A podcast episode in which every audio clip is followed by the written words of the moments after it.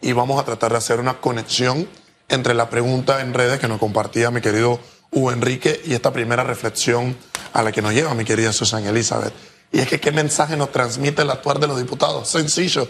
Ahí está, ustedes nos preguntaban en las redes si estábamos de acuerdo con que Panamá eh, es considerado el país en la región que menos invierte en salud pública. Yo no estoy de acuerdo con eso. Eh, Panamá es en Centroamérica y es en la región el país que menos invierte en cualquier categoría. ¿Por qué? Porque tenemos en el poder, tenemos como gobernantes a, un grupo sectario de casta eh, que efectivamente no llega a conectar y no llega a ver que el trabajo de ellos es única, simple y sencillamente responder a nuestros intereses. Y me llama mucho la atención cuando dicen, no es que el dinero del Estado, no es que el Estado no tiene plata, no es que el Estado está pidiendo préstamo, no que el Estado, señoras y señores, el Estado no tiene dinero. El Estado no tiene por qué ser fuente de empleomanía para nadie. El dinero que utilizan quienes nos gobiernan es dinero de nosotros como contribuyentes. Ese dinero no le pertenece a un presidente, no le pertenece a un magistrado, no le pertenece a un alcalde y mucho menos a un diputado. Es un dinero nuestro que le estamos poniendo a ellos en una bolsa y en una cartera, el pago de nuestros impuestos, etcétera, etcétera, para que ellos lo administren.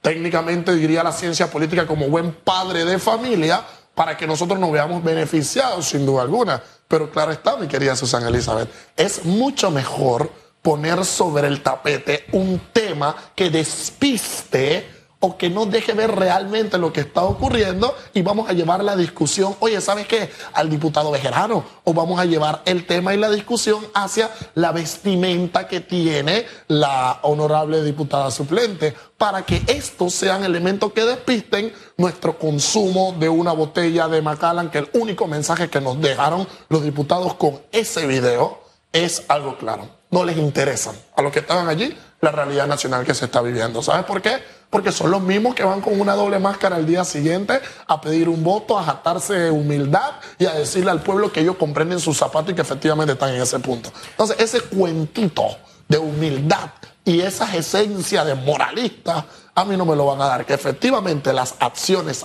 dicen más que mil palabras que nos puedan presentar. Usted sabe, hay algo que me preocupa quiero tener su óptica porque puede que yo, como el 90% de las cosas que nos preocupan ni siquiera suceden, están en, nuestra imaginación. Eso es el 94%, para ser más exacto, no suceden. Así que si usted está preocupado, puede que eso no suceda nunca. Así que baje.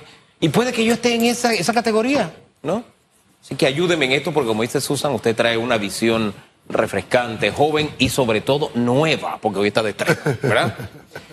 Eh, yo noto un cansancio acumulado, porque veo reacciones de la gente muy espontáneas cuando hay una protesta. Eso quiere decir, me identifico contigo porque yo estoy viviendo lo mismo que tú. Así. Y cuando le digo reacciones, reacciones que se nota que le sale de dentro, del alma, del corazón. Es que ni me importa que me estés cerrando la calle porque estoy de acuerdo contigo. Eh, yo no sé si yo debo estar tan preocupado por eso y pedirle al gobierno que despierte, porque hay, y yo uso una palabra muy, muy, muy diplomática, diría yo, hay un cansancio acumulado, para no utilizar otra palabra más fuerte, pero yo espero transmitir lo que estoy leyendo.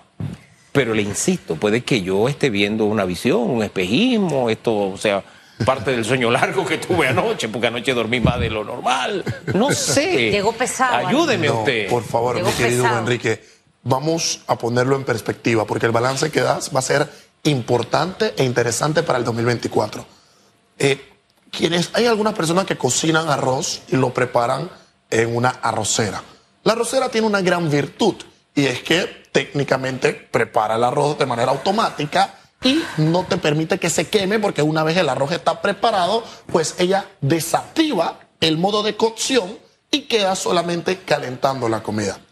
Nuestros políticos no tenían a nosotros dentro de una arrocera y estaban tranquilos porque decían, oye, ¿sabes qué? Llega un elemento, se calean, pero en algún momento llegan a estar en el piloto automático. ¿Qué ha ocurrido? Las redes sociales y, el y las propias acciones de nuestros gobernantes han hecho que el botón de automático de la rosera se dañe y ya no estamos efectivamente en piloto automático y calentándonos. Ya estamos en un modo donde efectivamente estamos a un paso de quemarnos. ¿Y qué es lo peor? Lo peor es que esto va a tener como resultados las urnas. Bueno, muy bien para aquellas personas que efectivamente se vayan a cambiar, pero muy mal porque estos estallidos sociales ya se han visto en la región. Ya se vio en México, ya se vio en Colombia, ya se vio en Chile, ya se ha visto en Nicaragua. Y va a causar mucho, mucha, mucho dolor que viendo lo que está ocurriendo en nuestros alrededores, oye, venga una propuesta sin duda alguna extremista, venga una propuesta radicalista, venga una de estas propuestas progresistas que estamos viendo en la región y pueda efectivamente aprovecharse de ese calor que tenemos y llevarnos a días peores. Pero sin duda alguna yo creo que el trabajo que tenemos que seguir haciendo, eh, sin duda alguna, dentro de la familia, el trabajo que tenemos que seguir haciendo en los colegios, en las universidades y en los medios de comunicación debe estar destinado a que no se permita que ese estallido social, porque el Estado ya está fallido, aquí lo que no tenemos que permitir es que la sociedad llegue a una condición fallida, porque si tenemos un Estado fallido y si tenemos la tesis de una sociedad fallida, pues no vamos a tener efectivamente una esperanza no vamos a poder tener una confianza en que el día de mañana vamos a poder tener resultados positivos.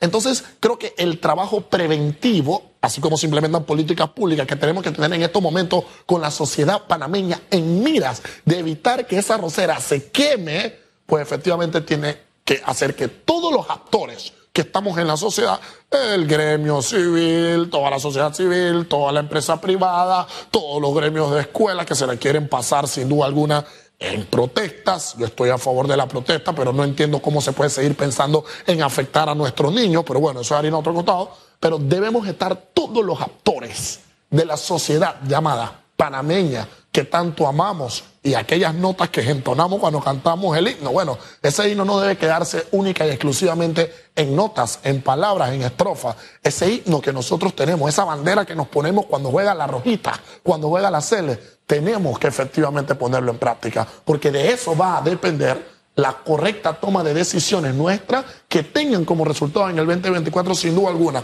que tomemos las mejores decisiones con los mejores candidatos, con las mejores ideas, con las mejores propuestas para tratar de enrumbar este país que se encuentra sin norte y completamente desorientado. Y que es de todos.